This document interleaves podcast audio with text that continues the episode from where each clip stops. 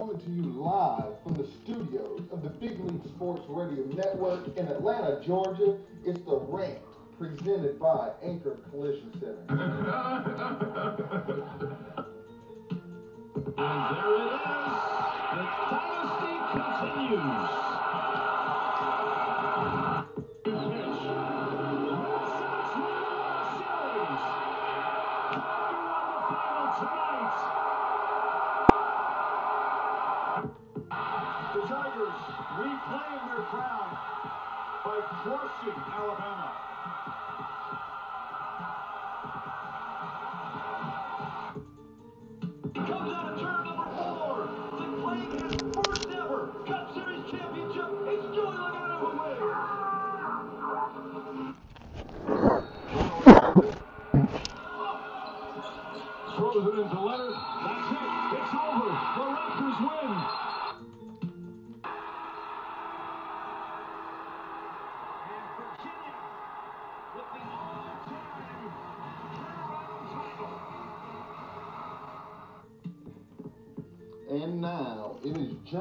And Shamara Anderson.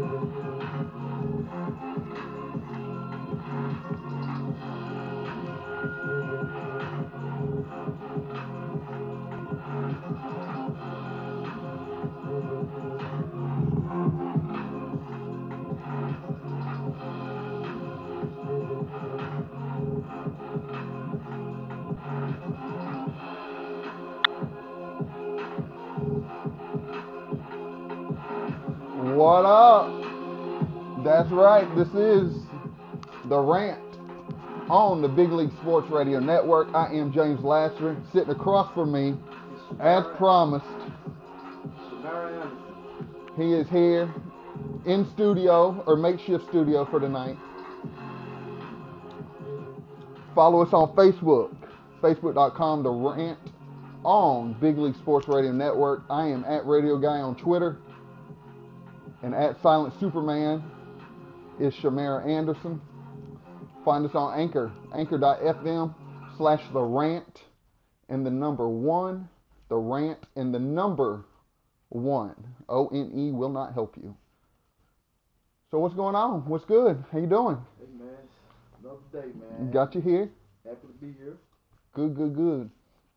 So, um, I want to start here for a minute because if you didn't listen to the interview that I I had with uh, Crystal this past week, shame on you. That's a you problem. Um, but I did uh, give give my followers from the other place to hear and the new people that you have brought with you an opportunity to know who I am. So I did a little interview, um, and I went in depth why I left the last place I was at. And at the end of the day, and we're not going to spend a whole lot of time on this because at the end of the day, I'm over it. But uh, I left. I felt that our direction was going two two separate directions. I felt that uh, it just I, I felt like I was in it on my own. I didn't feel like I was in control of what I had going on and the direction that I wanted to take this show. Um, so I decided it was time to move on and part ways. And I really felt deep down that it was a long time coming. Not so much that for years and years I wanted to leave. I just felt that at the end of the day, I was going to move on and do my own thing. So that's that. I left them. I am now with the Big League Sports Radio Network, and it has been a blast ever since we launched two weeks ago or a week and a half ago. August 1st is when Big League Sports actually took over. So we are here. I got my man Shamar with me, and uh, we're gonna we're gonna have some fun. We're gonna debate. We're gonna fight. We're gonna fuss, and it's gonna be great. So you ready? Let's get it, man. All right. So last night Well, let me back up. Let me back up to to preseason in general. Again, that's our makeshift uh, studio for tonight. Um, I want to talk about preseason football because we've discussed this before. We were discussing it just before we came on the air about how preseason football is basically a waste of time. Um, the point that I made to you was the 54th player on the roster that makes the roster is not going to make a difference in making that team legitimate or not legitimate. You, if you're the 54th player to hit a roster, then you obviously didn't have the gene to make it in the first 30 um, or 22 even. So I don't feel that um, preseason is worth my time. I don't really watch the game. Did you watch any of the games last night? Uh, I watched the Atlanta Falcons and the Miami Dolphins. You watched the Falcons and the Dolphins. Who won that game? The Dolphins. Did any starters play? Uh, Ryan Fitzpatrick. I think he's penciled in as a starter. Yeah, Yeah, I do believe So, uh, he is. played. He's Uh, going to get you five wins. He's going to he's going to get you some wins that you probably shouldn't win, and he's going to get you some losses that you probably shouldn't lose Oh, to his defense, he actually looked pretty good yesterday. You know, against the twos. Yeah, against the Chiefs. uh, well, well, yeah, Atlanta, Atlanta defense didn't really play. right. There's a few guys on that uh that Right. team defense played. So so let's transition this from the NFL wants to make more money. That's the only point of preseason into overreaction Friday because that's all I heard all day today was Daniel Jones looked great, Kyler Murray looked fantastic, and uh, what's what's the guy Washington? What's his quarter, What's their quarterback name? Not Cordell Jones. I can't remember his name. No, he's the one who just came out of Ohio State. I can't think his name off the top of my head. I don't think it was him. Look that up. Um, but anyways, all I heard all day was Daniel Jones. Who is it? Okay, he's still looking that up. So, um, Daniel Jones needs to take the place of Eli Manning. And my first reaction is, are you insane? Because you had one drive against the twos and threes, and you made a throw or two and went, I think he went six of seven. So we're gonna just sit Eli for you. You were the sixth pick in the draft simply because you were afraid that Washington was going to take that pick. And I just don't feel, knowing what I know today and being around as long as I've been around, I feel that Washington was playing games with you. They wanted you to think that you they were going to go after Daniel Jones so they could go get their guy. So you would pick Daniel Jones so they could guarantee that their guy was going to be. I think he was they they had the tenth or eleventh pick. They wanted to make sure that their guy was there, and the only person who was going to be picking a, a quarterback in that time was going to be the Giants. So, but everybody feels that Daniel Jones and that uh, Kyler Murray and Dwayne Haskins, that's his name, Dwayne Haskins was are going to be they're they're what we would consider to be like your big three, because those are the big three draftees. And I watched, um, I did watch Kyler Murray last night for one drive. I mean, that's all he was there for. He was there for one drive. He had a good drive. And I, watching that game last night, I also got to take a look at the guy that Kyler Murray pushed out of Arizona, Josh Mhm. Rosen. I mean, he looked pretty good as well. Okay. So, and we're going to get to that in a minute because I kind of have a theory, and it's not a it, it's a theory that I heard. I just kind of, you know, got my own thoughts and opinions on that theory. But um, Kyler Murray looked really good commanding that offense, and about here's the problem with Kyler Murray. He's a 205 pounds and he's five foot nine. You can tell me what you want about him being five foot ten. He's not five foot ten. He's five foot nine. And the problem with Kyler Murray is if Clay Matthews can ever get him, if these big defensive backs can ever get their hands on that slimy, sneaky SOB, then they're going to hurt him. But he's so quick and he's so agile and the way that he moves and cuts, he can he can avoid getting hit. My problem is if he gets hit, it could be a problem. He's not. He may be about the same height as Baker Mayfield, but he ain't the same build. Basically, what you're saying is, what you're asking is he tough enough. Yeah, I mean he didn't. He didn't hit get hit a whole lot in college. Russell Wilson is a small stature quarterback, he's had great success. Okay. Well, and that's one thing that I've always said about Kyler Murray mm-hmm. is that I feel he's an NFL quarterback. Just like Tua, I believe Tua is an NFL quarterback. The problem for Tua, he has not shown anybody that he can stay healthy for an entire season. And that's going to be his downfall. He can make the throws. He can he can read the coverage. Can he stay healthy? That knee and that ankle have given him problems now for 2 years and he had those problems at uh, in his high school. So I feel he's an NFL quarterback. I guess we'll see. Now let me segue into what you're talking about with Josh Rosen. Josh Rosen may be in eight months from today, maybe in the same position he was eight months ago. So, uh, the Arizona Cardinals traded Josh Rosen after they drafted Kyler Murray. Well, the Miami Dolphins may be in this uh, tank for Tua kind of situation. So Josh Rosen could end up in eight months being in the same position he was four months ago. You know, what you got. Because if he gets drafted, luck, huh? Yeah, I mean, sometimes life is what it is. But where's he going to go? I mean, you're talking about if this happens, where's he going to go from there? That's got to be a confidence killer. Only thing you can do is go and sit behind a veteran quarterback and learn from him. Go sit behind Brady. You can sit behind Brady. Belichick can do something with it. Yeah. Oh, Belichick will. So that's my fear when it comes to Josh Rosen. I feel I really do feel bad for the kid because I feel like nobody's actually given him a shot. Because even in Miami, he's not named the starter. So he's going to have to sit behind a Harvard graduate. A Harvard graduate. So you're not even good enough to beat to to beat out a quarterback who went to freaking Harvard and played football. How you get drafted out of Harvard, I don't know. But you know what?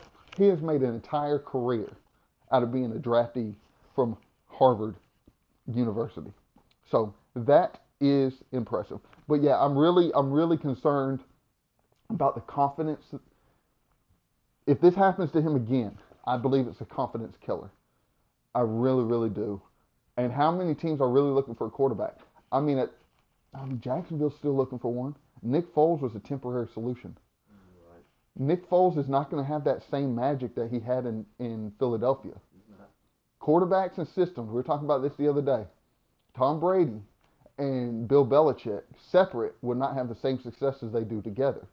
Nick Foles and that Eagles offense is not going to have. Now they may have the Eagles may have the same success, But they got Carson Wentz. right?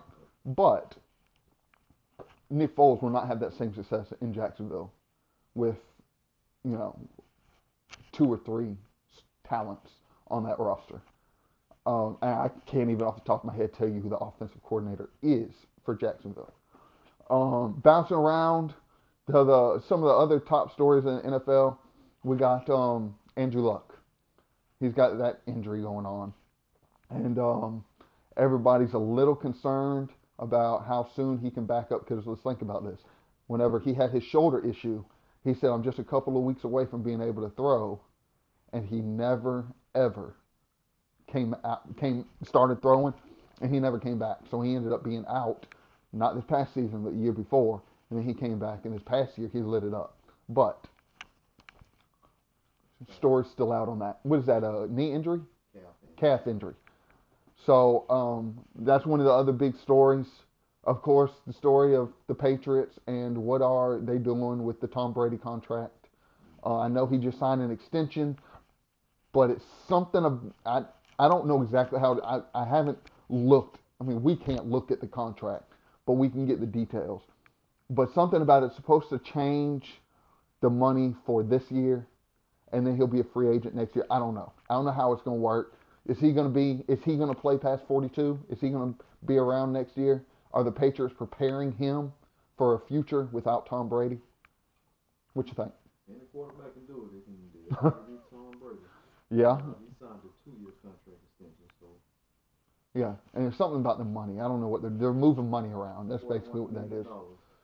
And then uh, Drew Brees, they basically did the same thing. I think last year with his uh, extension. Mhm. Um, so those are some of the big stories in the NFL. Like I said, preseason a waste of time.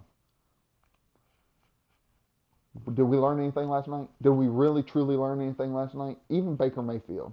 In my my opinion, is preseason is basically is where you find talent. You find diamonds in the rough. hmm in preseason. That's why I don't get it when a lot of fans complain about uh, the starters not playing and the team not winning. Atlanta has lost ten straight preseason games, and being an Atlanta fan, Uh huh. to sit and watch and, and see what other fans say, like, oh, we, we suck, we're not gonna win with that trash, but those guys are probably never gonna see the field. Right. Those guys see the field just like last season. We in big trouble Right.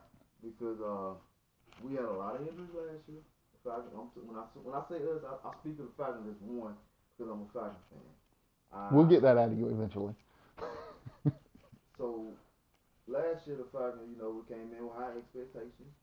Uh, Matt Ryan was able to stay healthy, which he, that's what he's done his whole career. Uh, Devonta Freeman played two games. He went down. He's a big part of what he do. And then they was looking for Tevin Coleman, and you know, to kind of pick up the slack.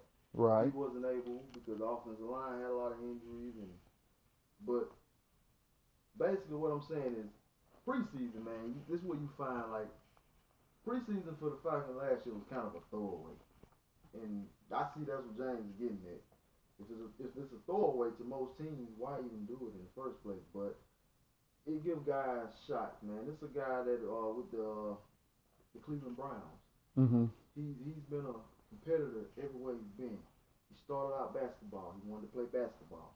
All right. He did, he knew he wasn't gonna make it, so he ended up walking on to a community college. He played there. All right. He figured that he'll make it in the draft. He didn't make it in the draft.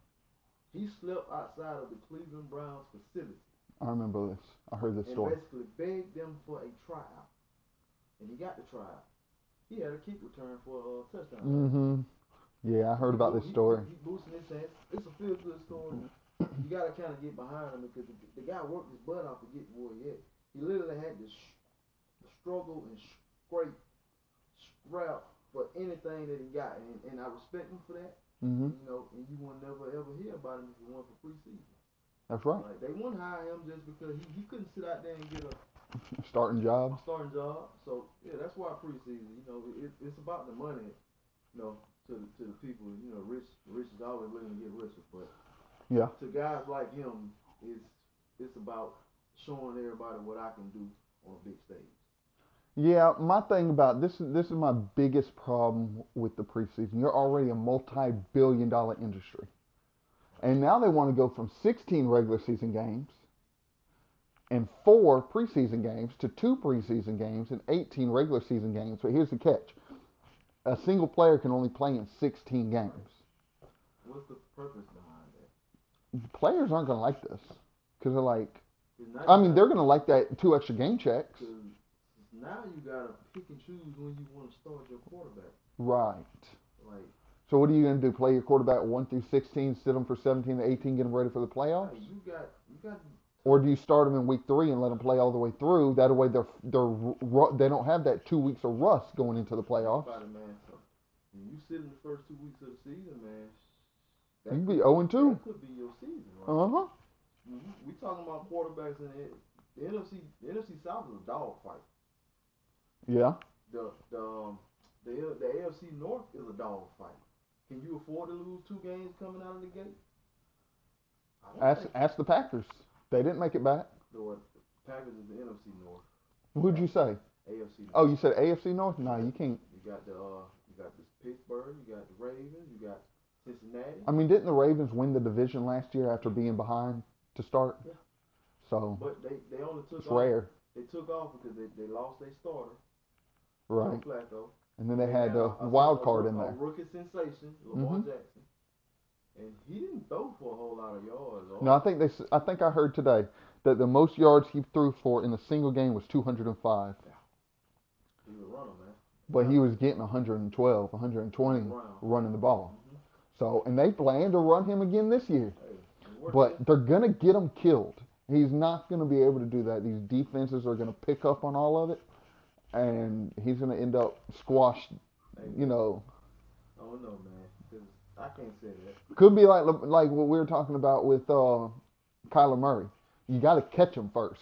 Gotta catch him. You got to catch him first. said the same thing Oh, about Michael Right. That's what I was getting at. Vick, man, Couldn't touch for him. real, man. In that level, you couldn't touch him. I remember that there's one play of Michael Vick's career that I remember more than anything. It was it was in overtime against Minnesota. Uh-huh. And he ran all around that field and he stepped back he was running back backpedaling at one point and he ended up running all the way for a touchdown That, that wasn't against Minnesota, was it? yeah it was against Overtime. minnesota yeah That's when you made the guys hit each other. Uh-huh. Yeah, I remember that. Yeah. I remember that. so i was like this guy he's he's like he's slippery and they're fast He was a small quarterback as well. right the only problem with him was his accuracy was way off Don't sit up here and, and, and for one second think that Michael Vick was six feet. Michael Vick wasn't no more than 5'10", 5'11", if that. But you couldn't tell him that he won six five. right Big boy. You couldn't tell him he wasn't the size of Cam Newton because he played like it. Yeah, Cam Newton. Oh man. Um. So those are the really the big stories when it comes to the NFL. Right. Really, week two, week three is going to be nothing but actually week two is going to be basically like week one. Week three is going to be a dress rehearsal, and then week four they rest everybody. So uh, a lot of your starters will play the first quarter, maybe the first half of game three, and then they won't play again until week one of the regular season. Being uh also man, being a Falcons fan, we have we haven't played any of our top tier guys. No Matt Ryan, no Julio, no Calvin Ridley, no Sanu. None of them. Those guys need to be on the field, man. 'cause, hey, they need to at least get a series of two in. And they'll get it in week three with that dress rehearsal. Uh, And that's basically the week three is basically you kind of get an idea. You're starting to want you're starting to cut players, starting to get an idea of what your roster is going to look like. Now let's put these guys in there and let's knock the rust off. right. But let's rest them for week four because we don't want them to play 20 straight outside of the bye the bye week. But we don't want them to keep playing every week, every week, every week, and running all the way into January should they make it to, into the playoffs. So they're going to knock off the rust in game three. It's a rough schedule. Atlanta got one of the tough schedules. hmm Now, I do want to mention this for a minute, and I don't want to spend a whole lot of time because we do got some basketball I want to get into. Um, we, you talked about strength of schedules, and there was one thing that I said everybody was over the top on Dak Prescott a couple of years ago mm-hmm. because he had 13 and three seasons, Right. and I was one of the ones. Go back and look it up in the archives. It's there, where I said, "Do not." feel that you're going to see this sustained success going forward. Because whenever he went 13 and 3, remember, he replaced Tony Romo. Nobody had seen him before. So I feel that with Baker Mayfield, we could be getting ready to see the same thing. Because here's the thing about Dak Prescott, and let's compare it to Baker Mayfield. Dak Prescott, nobody had seen him. They had a first place schedule. The next year, they came back down to earth. There's so much anticipation of what Baker Mayfield can do. And again, referring back to this overreaction Friday, everybody saw the drive last night. Yeah. It was against twos and threes. Let's stop overreacting, first of all. Second of all, the whole camera taking the picture pose, I hate. Maybe it's my, oh, I don't want to say hate, but there's something about Baker Mayfield that just pisses me off. And to see the cam, it's preseason. I mean, you act like you're going to the Super Bowl, and the anticipation is that the Brown. Even the announcer said it last night. So whenever we win the AFC Championship, oh, just just slow down, hold the hold the phone just a minute. It's the freaking preseason. Yes. And do I think that their offense is good? Yes. Do I think their defense is good? Yes. Problem is they've never been on this stage before. They've never had the anticipation and the the height that they have now. And I really think that they. What what what happens if they start one and three? What what does Landry do? What does Beckham do? Speaking of Beckham, I can't speak on the record standpoint, but uh, what's gonna really hurt him and determine what kind of quarterback Baker's gonna be if he can withstand that backlash from Odell not getting him the ball when he wanted. Uh, No. Eli Manning had to go through it, and uh, it was tough, man. He- Difference is age. Manning's older. Baker's younger. Baker's what, 20, maybe 24? Beckham's probably 27. Eli's 38. There's a big difference right there in age. But here's another thing I want you to talk, and we've discussed this before. When Odell Beckham goes over 100 yards and scores a touchdown, the Giants were under 500 because he demanded the ball. I feel that Odell Beckham is just like Russell Westbrook. He's not a team guy, he's a me guy. And at the same time, you looked at the opposite of Odell Beckham, which is a Julio Jones. And when he went over 100 yards and scored a touchdown, the Falcons are over 500. He's not a diva. He's not a donna. And it's speaking of divas, Antonio Brown. Oh. Let me hit this real fast because I do want to get into some basketball. But there's so much football going on right now. And, you know, we've already gone through basketball. And yes, this is our first time back on the air in three months. So we kind of missed the basketball, the free agency, the finals, the playoff, Kawhi madness, right? But here we are.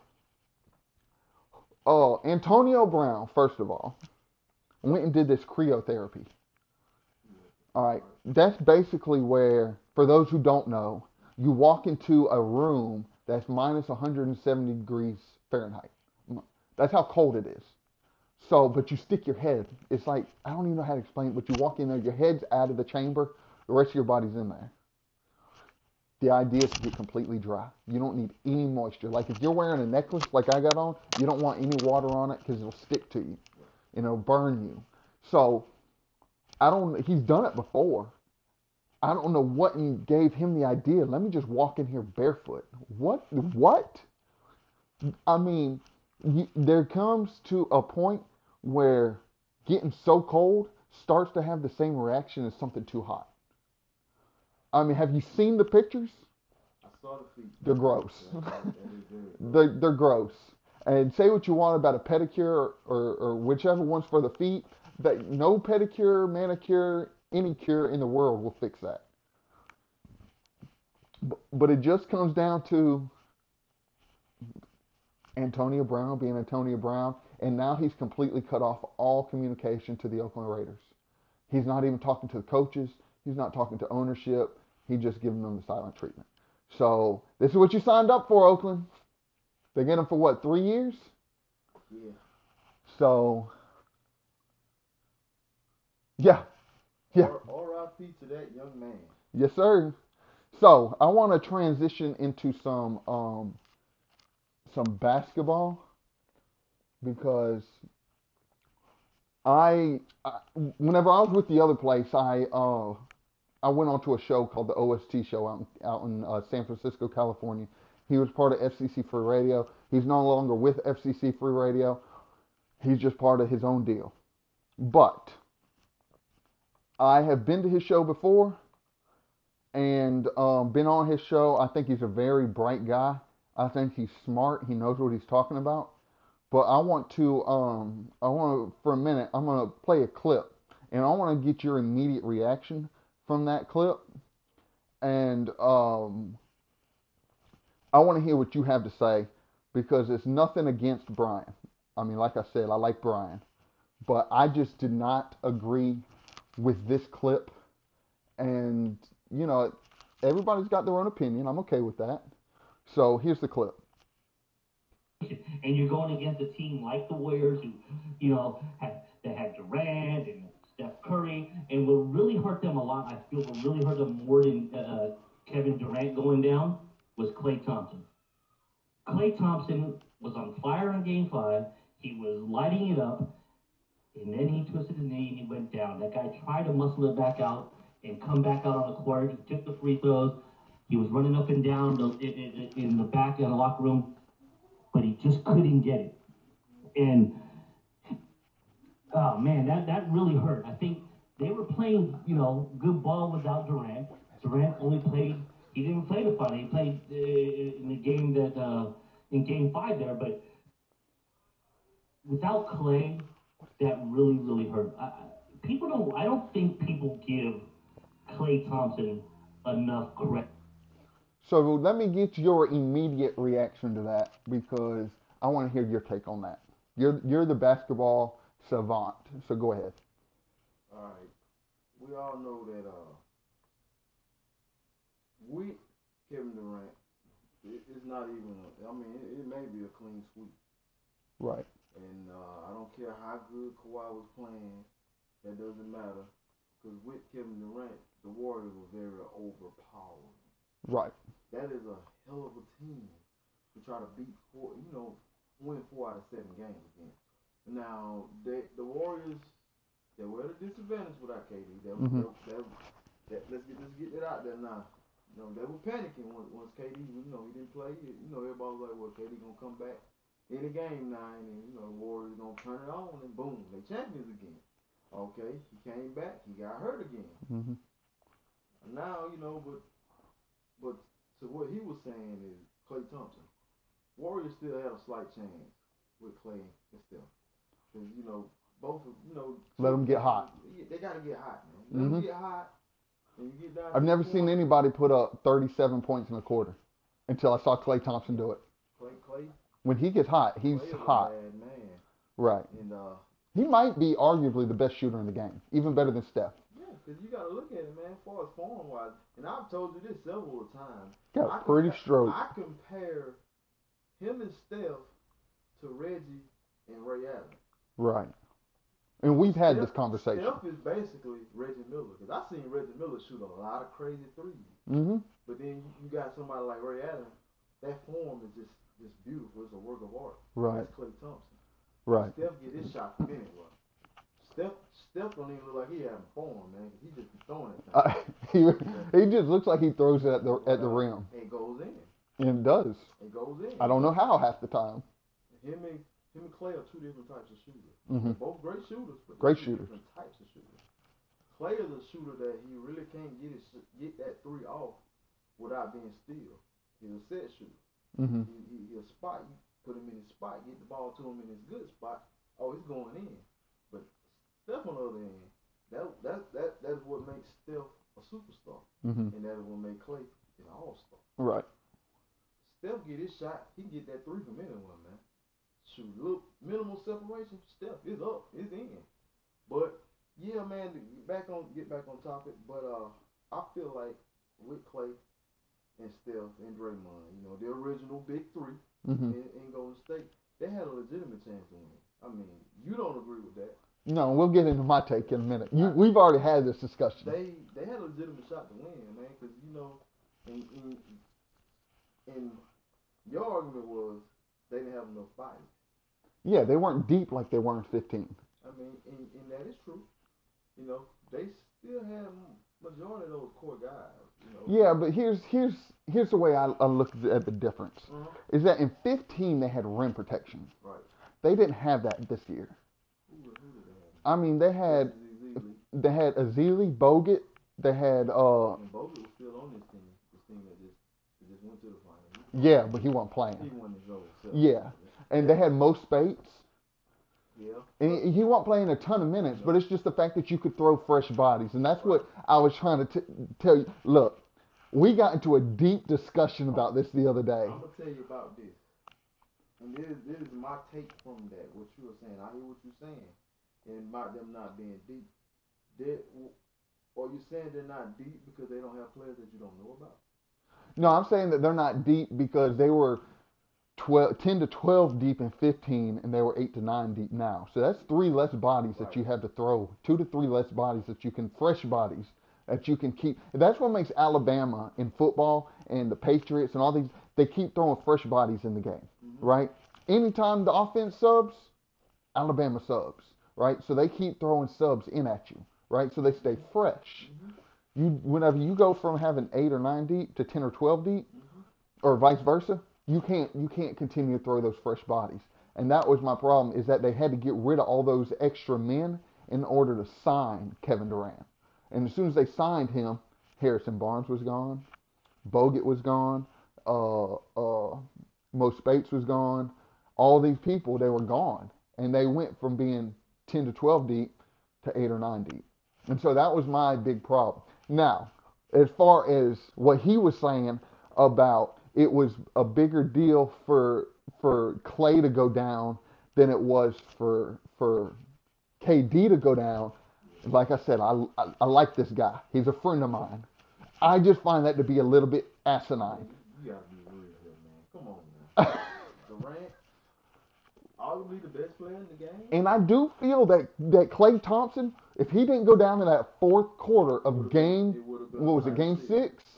They were going to force a game seven, and what was going to happen is the the all of the pressure was going to get shifted from Toronto or from Golden State to Toronto that fast, and you're going to force Toronto to win against the defending champs on your home floor mm-hmm. in front of millions, in front of the country. I'm gonna ask you this question. Okay. They forced that game seven, all the pressure on Toronto. Now, I, I can With Klay, without Klay, with Klay. with Klay. I can say now, we, we know what Klay, we not Klay, but we know what Kawhi is gonna bring. He Mhm. gonna be him all. He gonna be himself. Kawhi is a legit superstar. Right. Now this pressure is on Kyle Lowry now. Not just Kyle Lowry, but we're talking about uh, Ibaka, Ibaka, and we're also talking about Danny Green, Danny Green, and Gasol, who's that shooter I like? Oh, Fred. Yes. Van- Fleet. Yeah. Yes. Hell of a name. Um, it puts, yeah, it's going to put all the pressure. And here's the difference. Here's the difference. Kawhi's been there before in a Game Seven Finals. Danny Green's been there. Danny Green has been there before. You know who else? You know who hasn't been there? Everybody else. You know who has been there? The entire Warriors roster has been there with the pressure. And I don't mean the entire roster because you know Quinn Cook hasn't been there before. He hasn't been in a Game Seven. But I'm talking about Klay Thompson, Draymond Green, and uh, Klay Tom- or Steph Curry have all been there. But he did Andre. Forget Andre Iguodala was there. Andre Iguodala was there. I believe he was the sixth man the year that they won. Yeah, Finals MVP. hmm Finals MVP Of the first for limiting LeBron to 28, 8, and 8. And then I look back at that and I, I still sit up and wonder how the hell Steph Curry not get Finals MVP.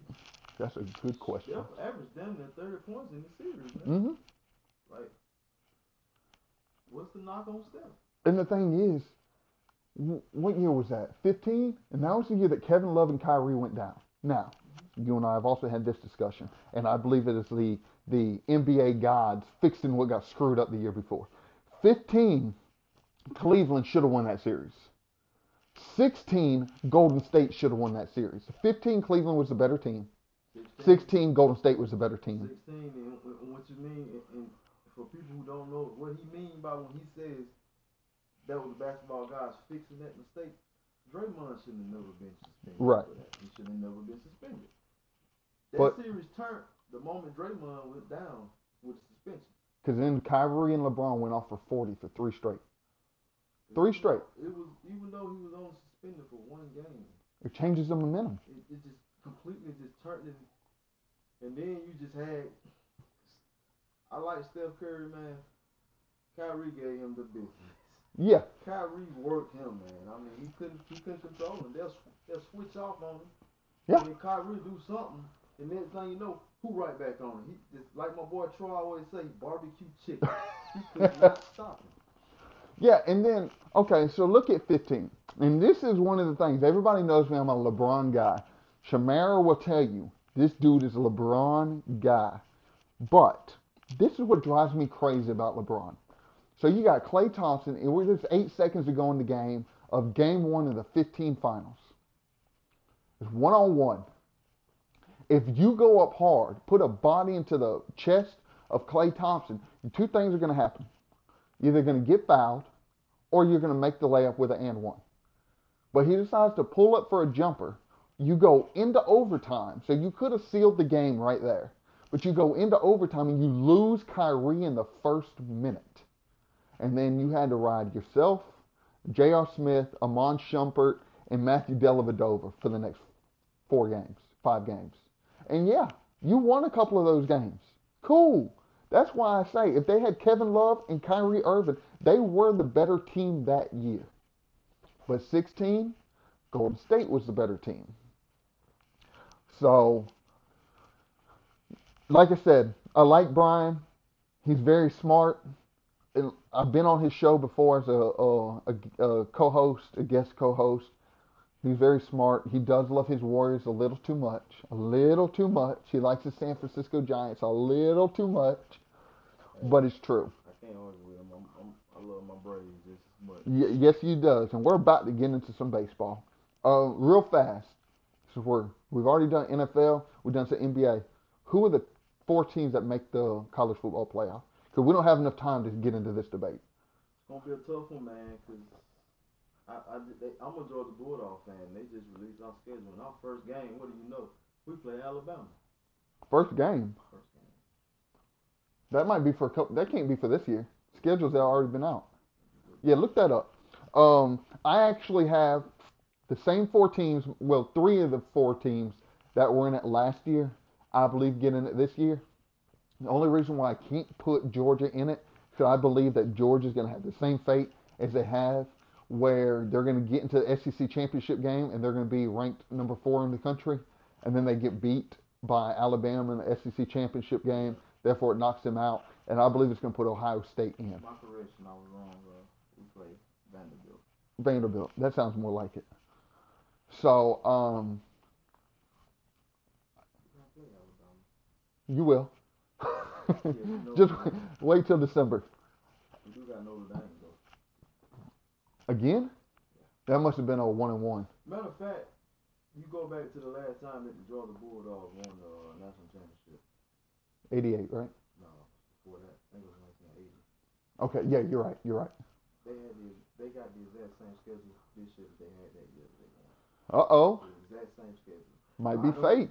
I don't know. Maybe it's fate. It might be trouble, Might be.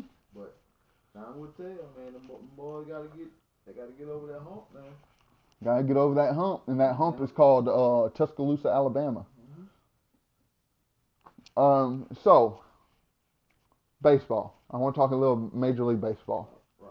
because um, everybody knows when it comes to sports, there's only one team that I truly root for, and they can be 30 and 96. I just don't care. I'm going to tell you that they're still the best team in the league because I love my Chicago Cubs that much. In 2016, which let me go ahead and tell everybody, some people already know this that have heard me before. I have been telling people for years and years and years the Chicago Cubs would win the World Series in 2016. And that happened, right?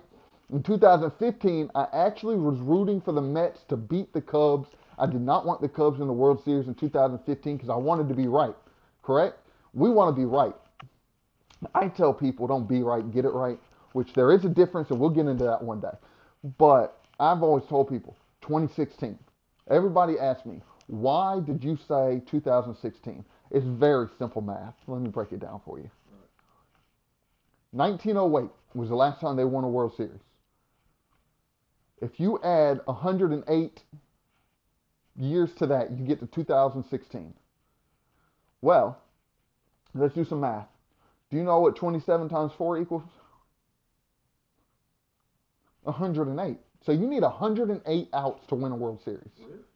So 108 added to 1908 was 2016. It was my simple math. I think I did it in about the sixth or seventh grade.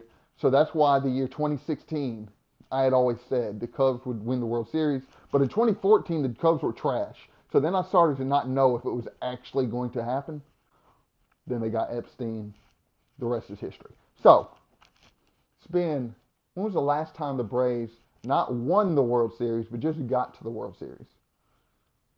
Go back to, uh, I know they won it in 95, or was that 96? I think you go back to 1999. 99, Swept, swept by the Yankees. swept by the Yankees. So, matter of fact, I got a stat for the Yan- for you about the Yankees since we're talking about that. 19 since 1999. Was is, is that how I heard it? Since 1999, the Yankees have only been in part of one other World Series since then. That means they've only played in one other World Series since then. I heard this the other. I believe I heard it on the Dan Patrick show.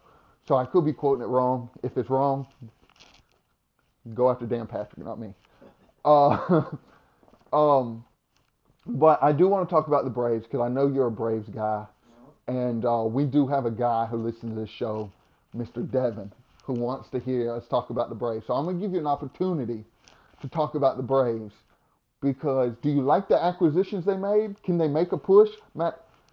I mean, you you did tell I mean maybe you're the Brave predictor. You did tell me the other day when the score was six to nothing against the Twins that by the end of the game the score would be 11 to seven. And what was the final score of that game? Eleven and seven. So maybe you know something I don't know. What I know is I love him. Great manager. Sometimes he leave the, he leaves the starter, the young starter out there, an inning too long, and and when he leaves him out there into that last inning where he should have been taken out the inning before, he starts to get a little shaky. I don't know if it's fatigue wearing in or he's not as confident in the stuff as he was because he's seeing that guy for the second, third time, third, fourth time, sometimes like that. But once you get there and then the momentum starts to shift with you get you tag the, the starter that's been basically shutting you down all day and you tag him for two, three runs, then you come and you, you take him out. Now you bring in a, a, a iffy bullpen guy. I mean, and our bullpen is full of iffy guys, man. I mean, Right. Full of them. You got some guys that'll shine sometime, and then on the next night, who the hell is that guy? Like, damn, he just came in and gave up three hits Mhm. back to back to back. Like Right. For the Braves to win, I mean, and I don't know if it's too late, but something got to change. And, and I saw a report today about them bringing up the top pitching prospect, Ian Anderson. Uh, And can. he's been lights out in, in, in uh, no, he ain't. He's been lights out down, and they just moved him up to AAA. Okay. Well, I did hear something today. Maybe it isn't too late because the Yankees were able to just acquire a pitcher from the Reds, and it's what two weeks, three weeks after the trade deadline. So I don't know how they did it. Braves, I don't know if they're waiting on a physical to clear or what. Alice went out and he made some some deals to get bullpen help in here, but he went out and got the wrong guys, man. Because I mean, the closer, and I think he was having he had like a one one e one something ERA, sub two ERA, hmm and uh he came in in two games. The Braves he blew two saves, Two games. two games, Mm. full saves, and he came from he came from American League, so I really thought that the Braves were gonna go get um, what's his name, Craig Kimbrel, Craig Kimbrel. I really did. uh, we all did. We were all all Braves fans. a lot Yeah. I really thought they were gonna go get him. we know we would you know what I'm saying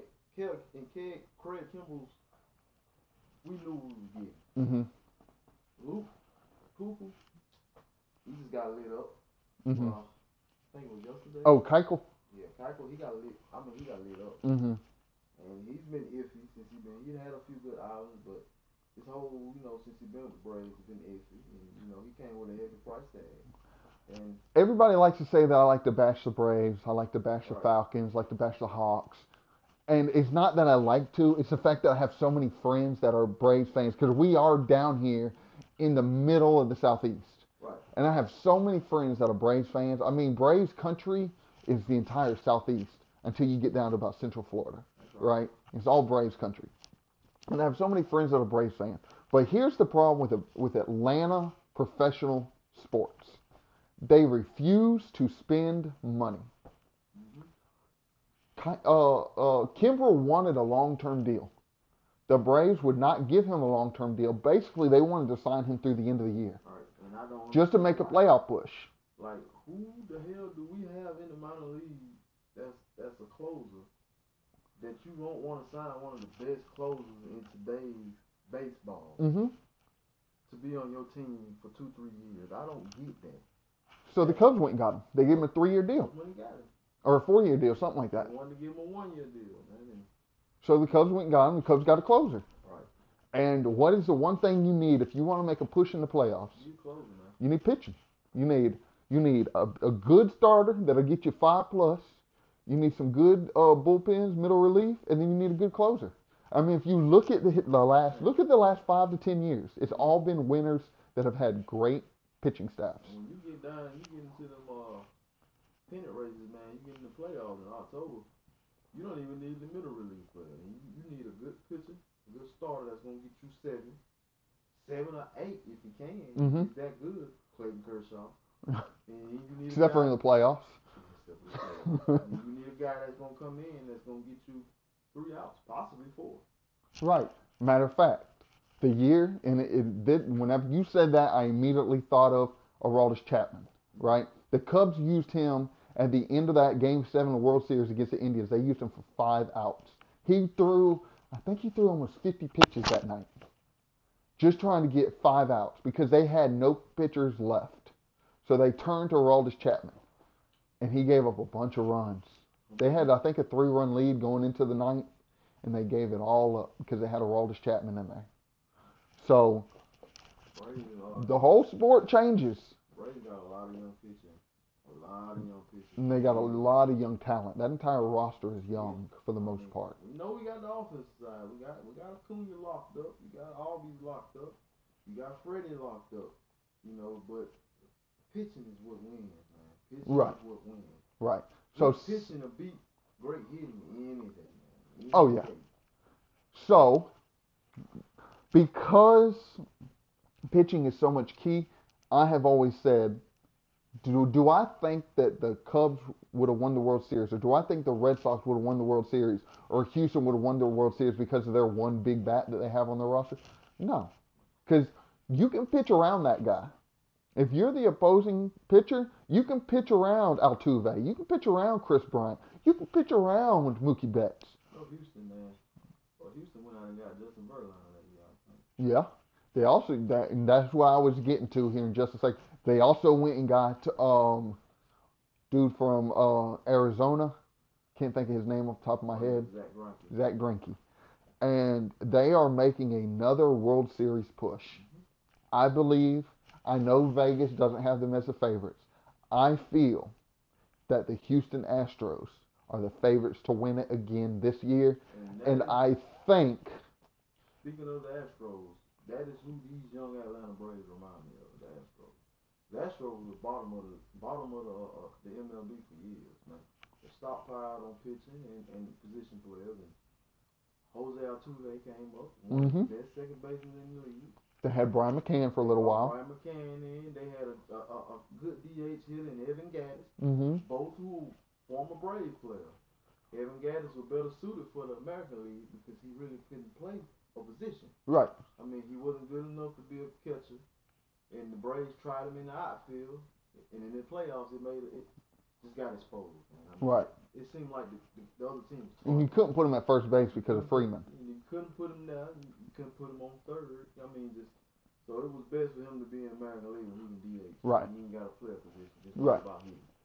But uh, that's I, I think these Atlanta Braves. Do I think we win this year? Uh, being realistic, man, I think I don't think we win this year. I think you're a year away, maybe two. I think we're a year or two away, but I think we are going a similar path of uh, of Houston when they finally just got over the hump and all that young talent just put it together. Cause uh, it we know we got the hitting. We got a we got Acuna, who was an MVP candidate. We got Freeman, who was an MVP candidate. And uh, Josh Donaldson is a dark horse MVP candidate. Uh-huh. Don't talk about the rainmaker, but, but uh, our pitching we got to put it together. And you made the question to me: when you got a young pitcher, you're not confident in young pitchers. Right. And Mike Soroka is a great young pitcher, hmm but would you trust him going up against No. somebody a big a big name guy? I mean, the only big name that I would say I'd be confident in him going against at this point would be Clayton Kershaw. That's because Clayton Kershaw is so bad in the playoffs. It's like Clayton Kershaw. You know, this is what I baseball changes because you got it's it's a foot race, mm-hmm. right? It's a long distance endurance foot race to get to the playoffs, right? And then it's a sprint from there. And the game completely changes from the regular season to the postseason. more intense, man. Yeah, I don't know what it is about the playoffs, They are bad. But he cannot get it together come playoffs. I think he started to get it together last year. He had some really good outings. It's like, how long have you been in the in the league?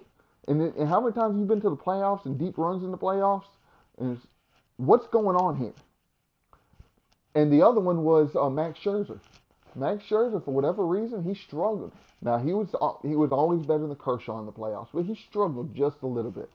But there's certain pitchers that whenever it comes to playoff time, talking about the Braves, Maddux, was it Maddux that was just playoff bound?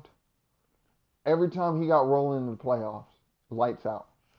So um, we'll see. We'll see whenever it comes to that. So last thing is give me your pick for the World Series. My pick for the World Series, man. I gotta go with uh. I don't know, man. Kind of hard because you gotta know what the matchup's gonna be. Like Atlanta has a great chance if we don't get matched up with the Dodgers right now. I don't think anybody can get matched up with the Dodgers in the National League. I mean, I was looking at something today, and this is a team we haven't even talked about, but the Yankees, their ratio win to loss, do you know what it is? What's that? Two to one. Really? So they are 76 and 38. And you got a lot of you got a lot of teams out there that's looking good, man. Mm-hmm. I'm just finished the stick with Minnesota. They look pretty good. And Right. Like I said, you got Houston that's looking good. Cubs are starting to put some distance on the Cardinals in the Central. Nobody really talking about the Yankees. You know they got with them heavy hitters they got that line. They're savages, remember?